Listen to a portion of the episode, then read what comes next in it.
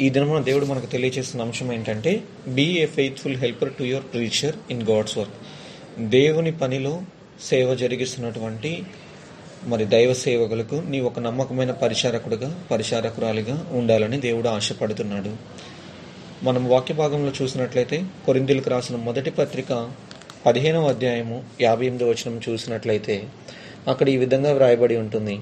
కాగా నా ప్రియ సహోదరులారా మీ ప్రయాసము ప్రభువునందు వ్యర్థము కాదని ఎరిగి స్థిరులను కదలని వారును ప్రభువు కార్యాభివృద్ధి అందును ఎప్పటికీ ఆసక్తులై ఉండుడి అనే మాటను మనం చూస్తుంటాము. ఇక్కడ ఏమనుందంటే ప్రభు యొక్క కార్యముల యందు ఎల్లప్పటికీ కూడా ఆసక్తి కలిగి ఉండాలని దేవుని లేఖనాలు సెలవిస్తున్నాయి. ఈ లోక కార్యక్రమాలపై కానీ ధనంపై కానీ అందంపై కానీ నీ ఆసక్తి ఉండకూడదు కానీ నీ ఆసక్తి దేని మీద ఉండాలంటే ప్రభు యొక్క కార్యాల పట్ల ఎప్పటికీ ఆసక్తి కలిగి నువ్వు జీవించాలని దేవుని లేఖనాలు సెలవిస్తున్నాయి.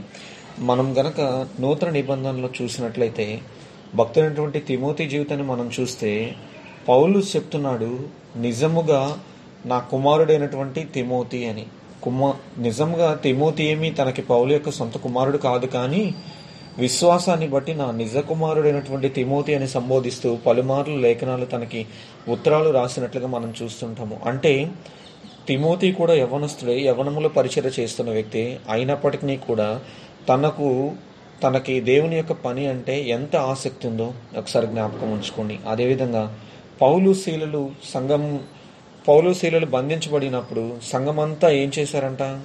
ఆసక్తితో ప్రార్థన చేశారు. అంటే ప్రభు యొక్క కార్యాల విషయమై ఎవరైతే వారిని అడ్డగిస్తున్నారో ఆ అడ్డ అడ్డగింపంతా తొలగిపోవాలని చెప్పి వారు ప్రార్థన చేసినప్పుడు ప్రభు గొప్ప రీతిలో వారికి అనిపించినట్లుగా మనం చూస్తుంటాం కదా? కాబట్టి మనము కూడా ఏంటంటే ప్రభు యొక్క కార్యాలను బట్టి ఎప్పుడు కూడా ఆయన కార్యం ఎప్పుడు చేద్దామా ఎప్పుడు చేద్దామా అని తలస్తూ ఎప్పుడూ కూడా ఆసక్తి కలిగి ఉండాలని దేవుడు ఈ లేఖనం ద్వారా మనకు సెలవిస్తున్నాడండి. Be jealous of doing good works మంచి పనులు చేయటానికి అసూయ కలిగి ఉండండి.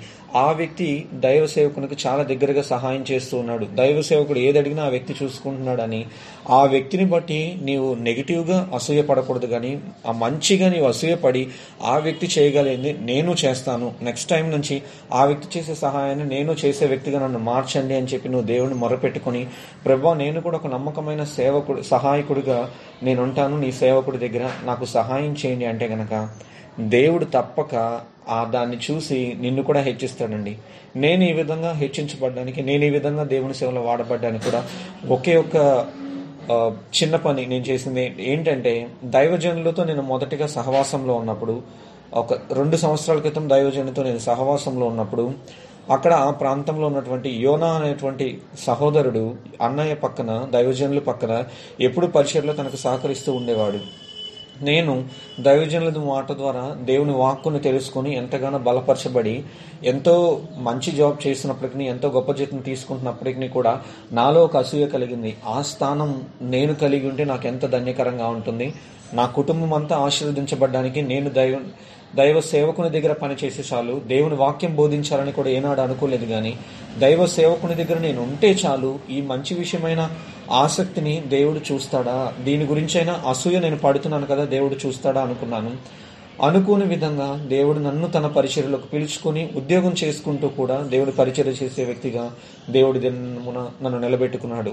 ఆ టైంలో నేను చేసింది ఏంటంటే I was jealous of doing good works మంచి పని చేయడానికి నేను ఆసక్తి చూపించాను అసూయపడ్డాను.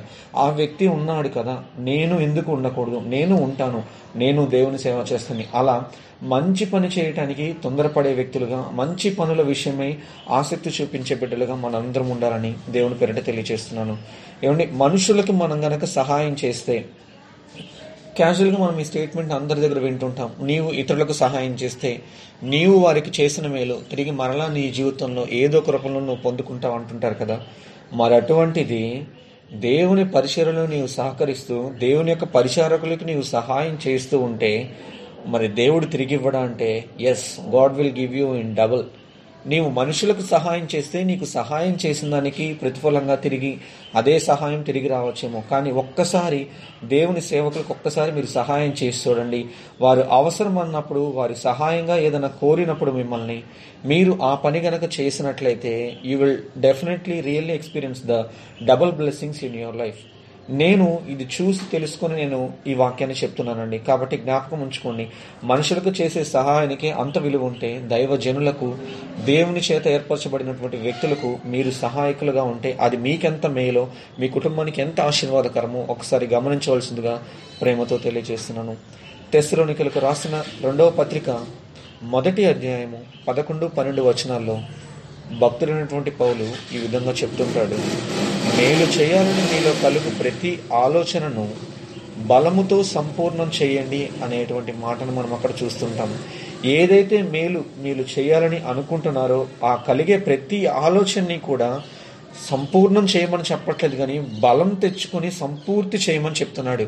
సగం పని కాదు దైవజనుడు ఏదన్నా పని చెప్పి ఈ పని నీ బాధ్యత అని చెప్పినప్పుడు ఆ పని కొంత చేసేసి మిగతా కొంత నీవు పక్కన విడిచిపెట్టే వ్యక్తిగా ఉండకూడదు కానీ నీవు మేలు చేయాలని ఆశపడినప్పుడు నీలో కలిగినటువంటి ఆ ప్రతి ఆలోచనని కూడా బలముతో సంపూర్ణం చేసే వ్యక్తిగా ఉండాలని భక్తుడైనటువంటి పౌలు లేఖనముల ద్వారా మనకి సెలవిస్తున్నాడు.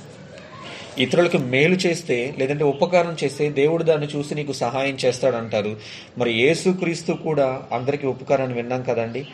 క్రీస్తు ప్రేమని నువ్వు వెరగక మునుపు నీ జీవితంలోనే నీకు మేలు చేయడం కోసం యేసు ప్రభు తన ప్రాణాన్ని పెట్టాడు. అటువంటిది నీవు దేవుణ్ణి ఎరిగి దేవుని ప్రేమను ఎరిగి ఆయన పనిలో నీవు సహకరిస్తే నిన్ను ఇంకెంత ఆశీర్వదించగలడో ఒకసారి జ్ఞాపకం ఉంచుకోండి. ప్రభువు ప్రతి ఒక్కరికి చెప్పాడు తన శిష్యులకి మీరు సర్వలోకానికి వెళ్ళి సర్వ సృష్టికి సువార్తను ప్రకటించండి అని. మరి దైవజనుడు ఆ పరిచయను అందుకుని ముందుకు వెళ్ళాలంటే దైవజనుడు లేనప్పుడు నీవు దైవజనుడి స్థానంలో కానీ లేదంటే దైవజనుడు నీకు అప్పగించినటువంటి పనిలో కానీ నమ్మకంగా ఉంటున్నావా? దైవజనుడు ఉన్నటువంటి సంఘాన్ని విడిచి దేవుడు తనకు అప్పగించిన పని నిమిత్తమై వేరే మీటింగ్స్ కానీ వేరే చోట కానీ వేరే స్థలాలకు కానీ వెళ్తున్నప్పుడు దైవజనుడు లేని సమయంలో కూడా నీవు అంతే నమ్మకంగా దైవజనుడి మీద పనిచేసే వ్యక్తిగా ఉన్నావా? ఒకసారి జ్ఞాపకం ఉంచుకోండి. లుకాస్ వార్త పన్నెండవ అధ్యాయము నలభై రెండు నుంచి నలభై ఎనిమిది వచనాల్లో మనం చూస్తే నమ్మకమైనటువంటి బుద్ధి కలిగిన నిర్వాహకుడు ఎవరు అనేటువంటి ఒక ఉపమానాన్ని మనం చూస్తుంటాము.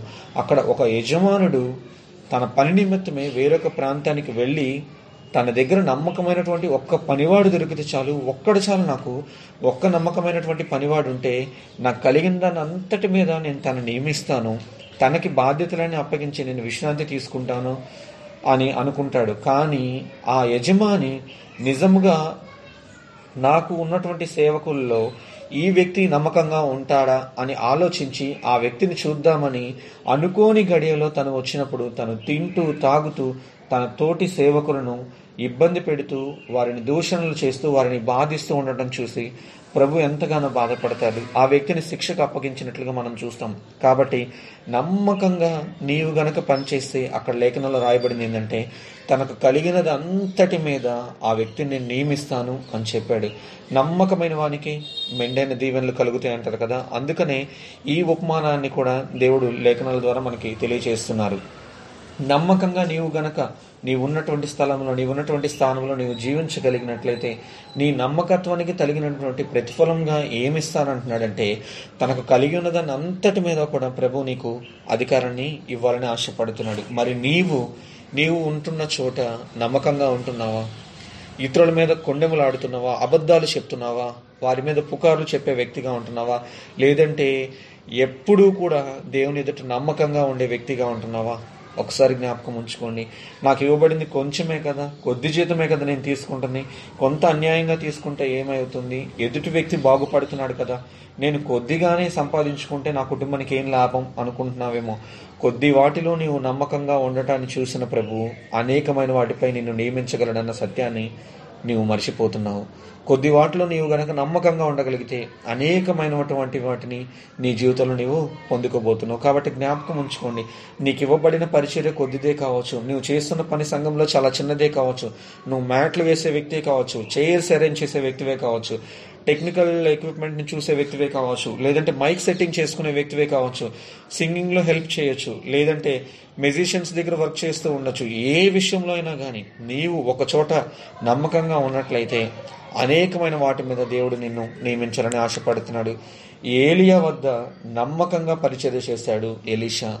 కాబట్టి డబల్ ఫోల్డెడ్ బ్లెస్సింగ్స్ని పొందుకున్నాడు తన జీవితంలో. ఈ దినమున మనము కూడా దైవ సేవకులు ఏదైనా అడిగినప్పుడు చేసే వ్యక్తులుగా ఉన్నట్లయితే ఏలియాని బట్టి ఎలీషా రెండంతుల ఆశీర్వాదాన్ని ఏ విధంగా పొందుకున్నాడో మీరు కూడా దైవ జనులను బట్టి లేదంటే దేవుని యొక్క పనిని బట్టి రెండంతల ఆశీర్వాదాన్ని తప్పక పొందుకుంటారు. కాబట్టి దైవజనుడు ఎప్పుడైనా ఒక పని నీకు అప్పగించి when he calls you to do something ఈ దినమును నువ్వు ఈ పని చేయాలి బ్రదర్ ఈ దినమును నువ్వు ఈ పని చేయాలి సహోదరి అని చెప్పినప్పుడు తర్వాత చేద్దాంలే అన్నా కానీ లేదంటే కుదరదన్నా కానీ అని చెప్పకూడదు. ఎందుకంటే మత్తైసు వార్త ఇరవై ఒకటో అధ్యాయము ఇరవై ఎనిమిదో వచనంలో ఒక చక్కని ఉపమానం రాయబడి ఉంది. మత్తైసు వార్త ఇరవై ఒకటి ఇరవై ఎనిమిదిలో. When someone ask you to do something don't say you will do it later తర్వాత చేస్తానని మాత్రం ఎప్పుడు చెప్పకూడదండి. దేవుని పని అన్నప్పుడు ఇంకనూ ఆసక్తి కలిగి నీవు జీవించాలని మొదటి కోరింది పదిహేను యాభై ఎనిమిదిలో మనం నేర్చుకున్నాం. కాబట్టి మొత్తం ఇరవై ఒకటి ఇరవై ఎనిమిది ప్రకారం ఏమని ఉంటుందంటే అక్కడ ఒక ద్రాక్ష తోట యజమాని ఉంటాడు తనకి ఇద్దరు కుమారులు ఉంటారు. అందులో తన పెద్ద కుమారుడైనటువంటి వ్యక్తిని పిలిచి నీవు ఈ దినమున ద్రాక్ష తోట దగ్గరికి వెళ్ళి నువ్వు పొలాన్ని అక్కడ పంటని చూసుకోమని చెప్పినప్పుడు మొదటి వ్యక్తి నేను వెళ్ళనని చెప్పేసి తండ్రి మొహం మీద ఆ మాట చెప్పేసి బయటికి వెళ్ళిపోతాడు. రెండో వ్యక్తిని పిలిచి నీవన్నా కనీసం పంటకు వెళ్తావా? నీవన్నా తోటకు వెళ్ళి తోటను చూసుకుంటావా? అన్నప్పుడు రెండో వ్యక్తి అన్నాడంట నేను చూసుకుంటాను అన్నాడంట. కానీ జరిగింది ఏంటంటే చేయనని చెప్పినటువంటి ఆ మొదటి వ్యక్తి తోటకు వెళ్ళి తోటను చూసుకున్నాడంట. రెండో వ్యక్తి వెళ్తానని చెప్పి వెళ్ళలేదంట. ఈ దినాల్లో చాలా మంది కూడా దైవజనులకు ఈ విధంగానే ప్రామిస్ చేస్తున్నారు. ఏమనంటే అన్న మీరేం కంగారు పడకండి. దైవజనుడా దైవజనురాలా మీరేం కంగారు పడకండి. నేనున్నాను అన్నీ సెటిల్ చేస్తాను. నేనున్నాను అంతా సెట్ చేసేస్తాను. నేను ఉంటాను ఈ ఎక్విప్మెంట్ అంతా నేను సెట్ చేస్తాను. ఈ లైటింగ్స్ ఇవంతా ఫిక్స్ చేస్తాను. నేను వచ్చి మీరు అనుకున్న సమయానికన్నా ముందే వచ్చి అన్ని సిద్ధపరుస్తాను. మీరు వచ్చే సమయానికి అంతా రెడీ అయిపోతుంది అంటారు కానీ ఈ దినముల్లో ఆ రెండో కుమారుడి వల్లే చిన్న కుమారుడి వల్లే చాలా మంది చెప్తున్నారు. మాట చెప్తున్నారు కానీ నిజంగా తర్వాత అవసరానికి మడిమ తిప్పే వ్యక్తులుగా ఉన్నారు. తర్వాత దైవజనులు ఫోన్ చేస్తారు కానీ ఫోన్ లిఫ్ట్ చేయనటువంటి స్థితిలో ఉన్నారు. కాబట్టి ఈ దినాల్లో అటువంటి వ్యక్తులు కరువైపోతున్నప్పుడు కనీసం మనమైనా నమ్మకంగా ఉన్నామా నమ్మకమైనటువంటి ప్రభు యొద్ద మనం నమ్మకంగా ప్రభు నీ సేవలో నీ సేవకుడికి నేను నమ్మకంగా పనిచేస్తున్నానయ్యా. ఒక్కసారి నన్ను జ్ఞాపకం చేసుకున్నాను మనం చెప్తామా? ఈ లోకంలో నమ్మకత్వానికి విలువ లేదు. కానీ నీవు నిజముగా నమ్మి దేవుని యొక్క సేవలో దేవుని యొక్క పరిచయలో నీవు గనక నమ్మకంగా పనిచేస్తే నిజంగా నిన్ను బట్టి కనీసం కొద్ది మందైనా మారి మరి దేవుని యొద్దకు వచ్చే అవకాశం ఉంది కదా? నమ్మకత్వం అంటే తెలియని ఈ లోకంలో నీవు నిజమైనటువంటి నమ్మకాన్ని చూపించే వ్యక్తిగా ఉంటావా? అని దేవుడు ఆశపడుతూ దేవుడి మాటలు మనకు తెలియజేస్తున్నాడండి. కాబట్టి యవ్వనములో మీ బలాన్ని కానీ నీ జీవితాన్ని కానీ ప్రభువుకు అప్పగించే బిడ్డల వలె మనం జీవించాలండి. యవ్వనంలో తన బలాన్నంతటినీ కూడా సంసోను దేవుడు తనకు అప్పగించినటువంటి పనిలో వినియోగించాడు. అదేవిధంగా తమ జీవితాల్ని ప్రభువుకు అప్పగించిన బిడ్డలు దానియలు తన స్నేహితులు తమ జీవితాలను సైతం దేవుని కొరకు అప్పగించారు. అందుకేనేమో దేవుడు వారిని చూసి వారి జీవితంలో గొప్ప స్థాయికి దానియలను తన స్నేహితులను తీసుకువెళ్ళాడు. కాబట్టి దేవుని పని అంటే దేవుని యొక్క సేవ అంటే వారికి అంత ఆసక్తి. దేవుని పరిచర్య కోసం తన ప్రాణాలనైనా సరే లెక్క చేయకుండా ముందుకెళ్ళినటువంటి ఆ వ్యక్తుల్ని చూస్తే మనం కూడా ధైర్యం తెచ్చుకోవాలి. వారికి ఏ హాని కాపా అవ్వకుండా కాపాడిన దేవుడు నీకు కూడా ఏ హాని కాకుండా కాపాడతాడన్న సత్యాన్ని నువ్వు గ్రహించాలి. మొదటి దినవృత్తాంతంలో రాసిన గ్రంథంలో ఇరవై ఎనిమిదవ అధ్యాయము ఇరవై ఒకటో వచనంలో దేవుడు ఎటువంటి వారును తన సేవలో కావాలనుకుంటున్నాడంటే మనపూర్వకముగా దేవుని సేవలో పనిచేసే వ్యక్తులు కావాలని దేవుడు అనుకుంటున్నాడు. ఏదో దైవజనుడు చెప్పాడు కదా ఈ ఒకసారి చేస్తే నెక్స్ట్ టైం పిలవడు కదా అని కానీ లేదంటే ప్రతిసారి పిలుస్తున్నాడు ఈసారికి వెళ్ళి చేసేద్దాం ఇంకా పిలవడు అన్న కానీ ఆ ఉద్దేశంతో కాదు కానీ మనపూర్వకంగా దేవుని సేవ కొరకు పనిచేసే బిడ్డల్ని దేవుడు కోరుకుంటున్నాడు. ఈ దినమున నీవు పాడుతున్నటువంటి పాటలు నీవు చేస్తున్నటువంటి పరిచర్య అది నీవు మనపూర్వకంగా చేస్తున్నావా? లేదంటే ఎవరిదైనా ప్రేరేపణతో నువ్వు చేస్తున్నావా? ఒక్కసారి జ్ఞాపకం చేసుకో నువ్వు మనపూర్వకంగా పని చేయకపోతే నువ్వు ఈ లోకంలో అయితే నువ్వు కష్టపడితే మనపూర్వకంగా చేసినా చేయకపోయినా ఎంతో కొంత జీతాన్ని తీసుకుంటావు. కానీ దేవుని పరిచయలో గనక నీవు మనస్సు పెట్టి పని చేయకపోతే ఆత్మతో సత్యముతో ఆయన నీవు ఆరాధించకపోతే నీవు నీ యొక్క ప్రతిఫలాన్ని పోగొట్టుకుంటావని లేఖనాల ద్వారా దేవుడు హెచ్చరిస్తున్నాడని కాబట్టి ఇప్పటికీ నీవు దేవుని చిత్తాన్ని ఎరిగి దేవునికి ఇష్టంగా నీవు జీవిస్తున్నావేమో దేవుని చిత్తాన్ని జరిగిస్తున్నావేమో వెల్డన్ అని దేవుడు చెప్తూ ఒకవేళ నీవు గనక చేయకపోతే కనీసం ఈ క్షణం నుంచైనా నీవు ఆలస్యము చేయకుండా దేవుణ్ణి డిసప్పాయింట్ చేయకుండా దేవుని యొక్క పనుల విషయంలో ఎల్లప్పుడూ ఆసక్తి కలిగి జీవించమని దేవుడి దినమును మనకి ఈ మాటలు తెలియజేస్తున్నాడండి. మీరు గనక అటువంటి విధంగా చేసినప్పుడు God will reward you richly కాబట్టి దేవుని పరిచర్య చేస్తున్నందుకు ఎప్పుడు సిగ్గుపడకండి. నీ కుటుంబం ఎదుట కానీ నీ బంధువులు ఎదుట నీ స్నేహితులు ఎదుట కానీ నీ కొలీగ్స్ ఎదుట కానీ నేను దేవుని పరిచయలో ఉన్నాను. దేవునికి ప్రార్థన చేసుకోవడానికి నేను వెళ్ళాలి అని చెప్పడానికి ఏ క్షణంలో కూడా ఎప్పుడూ మొహమాట పడకండి. లుకాసు వార్త తొమ్మిదవ అధ్యాయము ఇరవై ఆరో వచనంలో మనం ఒక మాట చూస్తుంటాము.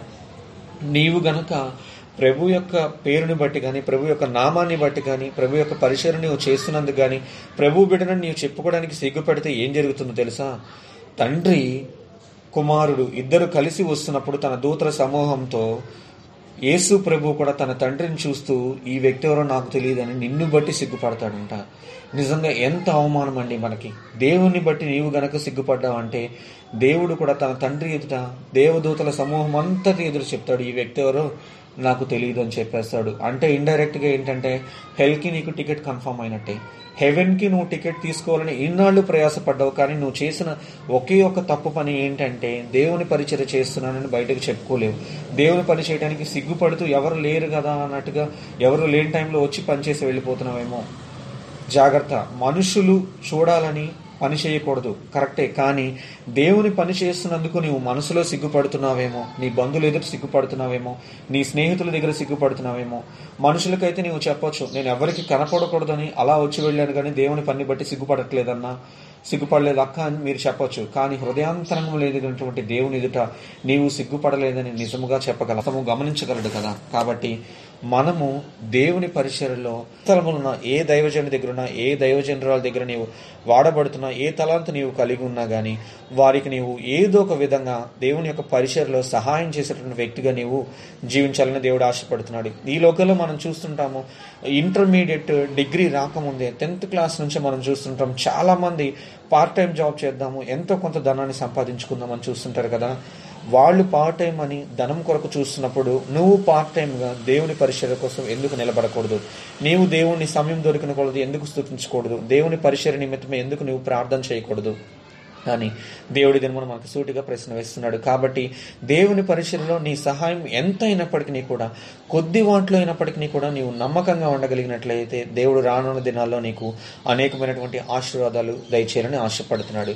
కాబట్టి be a faithful helper to your preacher in God's work కాబట్టి దేవుని పరిచర్యలో సహకరిస్తున్నటువంటి సేవకులకు మీరు సహకారులుగా ఉంటూ వారి పరిచర్యని ముందుకు తీసుకెళ్ళే వ్యక్తులుగా ఉండాలని యోగు గ్రంథం ఆరో అధ్యాయం పదమూడవ వచనంలో రాయబడినట్లుగా శక్తి నన్ను బొత్తిగా విడిచిపోయిను కదా అనే సమయం వరకు మనం ఎదురు చూసి ప్రభా ఈ వయసులో నా దగ్గర శక్తి లేదు నా వయసు అంతా అయిపోయింది వృద్ధాప్యంలో ఉన్నాను నేను నీ కొరకు ఏ పని చేయలేను అని చెప్పే కన్నా దేవా నీవిచ్చిన శక్తి నాలో ఉన్నప్పుడే నేను నీ సేవలో ఉంటానయ్యా. నీ పరిచయలో సహకరిస్తానా అని చెప్తే ఎంత బాగుంటుందండి. భక్తులైనటువంటి యోబు గ్రంథం ద్వారా దేవుడు మనతో మాట్లాడుతున్నాడు. శక్తి అంతటిని నీవు పోగొట్టుకున్న తర్వాత నీవు దేవా నా దగ్గర నీ శక్తి లేదు కాబట్టి నేను పని చేయలేననే కన్నా శక్తి ఉన్నప్పుడే నీవు దేవుని యొక్క పరిచయం జరిగిస్తే ఎంత బాగుంటుంది. మరి గడిచిన వారం నేను ఒక అమ్మగారిని కలుసుకోవడం జరిగింది. మరి ఆవిడకి అరవై సంవత్సరాల కన్నా పై వయసు ఉందండి. ఆవిడ మరి ఆ వయసులో తను నాతో వస్తూ ఒక మాట చెప్తున్నారు. బండి మీద నేను ఎక్కించుకుని తనని తన ఇంటి దగ్గర దించవలసి వచ్చింది. ఆ సమయంలో ఆ వ్యక్తి నాతో అంటున్నారు దేవుని పరిచయం చేయాలని నాకైతే ఎంతో ఆశ ఉంది కానీ ఈ వయసులో ఇప్పుడు నేను దేవుని యొక్క పరిచయని చేసే పనిలో లేనండి. దేవుని యొక్క పరిచయం చేయాలని ఆత్మ అయితే ఎంతో ఉవ్విళ్ళూరుతుంది కానీ వయసు ఏమో అరవై సంవత్సరాలు దాటిపోయింది. ఒక మాట కూడా సరిగ్గా మాట్లాడలేని స్థితిలో ఉన్నాను. ఒక అడుగు కూడా సరిగ్గా వేయలేని స్థితిలో ఉన్నాను. నాకు సరిగ్గా జ్ఞాపక శక్తి కూడా ఉండట్లేదు. కానీ ప్రభు పరిచర్య చేయాలని ఆ శక్తి మాత్రం నన్ను భక్షిస్తుంది. యవ్వనంలోనే నేను నిజముగా దేవుని పరిచర్య చేస్తే ఎంత బాగుండో అని ఆ వ్యక్తి చెప్పినప్పుడు ఆ మాటలను బట్టి నేను ఎంతగానో కదిలించబడ్డాను ఎంతగానో బాధపడ్డానండి. నిజముగా నిజమే కదండి. భక్తులైనటువంటి యోబు ద్వారా లేఖనాల్లో మనం చూసినట్లు చెప్పినట్లుగా శక్తి అంతా విడిచిపోయాక దేవుని పరిచయం నేను చేయాలని ఆశపడుతున్నాను కానీ నాకు ఇప్పుడు ఆ సమయం లేదు. నేను చేయాలనుకుంటున్నాను అని ఆ స్త్రీ చెప్తున్నప్పుడు ఆ తల్లిగారు చెప్తున్నప్పుడు ఆ మాటలు నిజంగా నాకు ఎంత బాధని కలిగించినాయి. అదేవిధంగా నాలో ఒక ఉజ్జీవాన్ని కూడా కలిగించినాయి. ఏమని అంటే దేవుని పరిచయలో నేను ఇంకా నిలబడాలి. శక్తి ఉంది కాబట్టి ఈ మాట నేను పలక్క మునిపే దేవుని పరిచయం నేను వాడబడగలిగినంతగా వాడబడుతూ దేవుని పరిచయం చేసే బిడ్డగా ఉండాలని నేను తీర్మానం తీసుకున్నానండి. కాబట్టి మనము కూడా మన జీవితంలో శక్తి అంతా కూలిపోయాక ప్రభు నా పనులన్నీ అయిపోయాక లేదంటే నా జీవితంలో ఈ కార్యం నువ్వు చేశాక నా జీవితంలో ఈ కొదువు నువ్వు తీర్చేశాక నేను నీకు సేవలో పని చేస్తానని కాదు కానీ శక్తి ఉన్నప్పుడే ప్రభు నా దగ్గర ఉన్నటువంటి శక్తి కొలది నిన్ను సేవిస్తానయ్యా. నీ పరిచయలో వాడబడతానని ఒక చక్కని తీర్మానం తీసుకుంటే ఎంత బాగుండు కదా? దేవుడి ఈ కొద్ది మాటలను మన వెనుకడిలో ఆశీర్వదించును గాక ఆమెన్.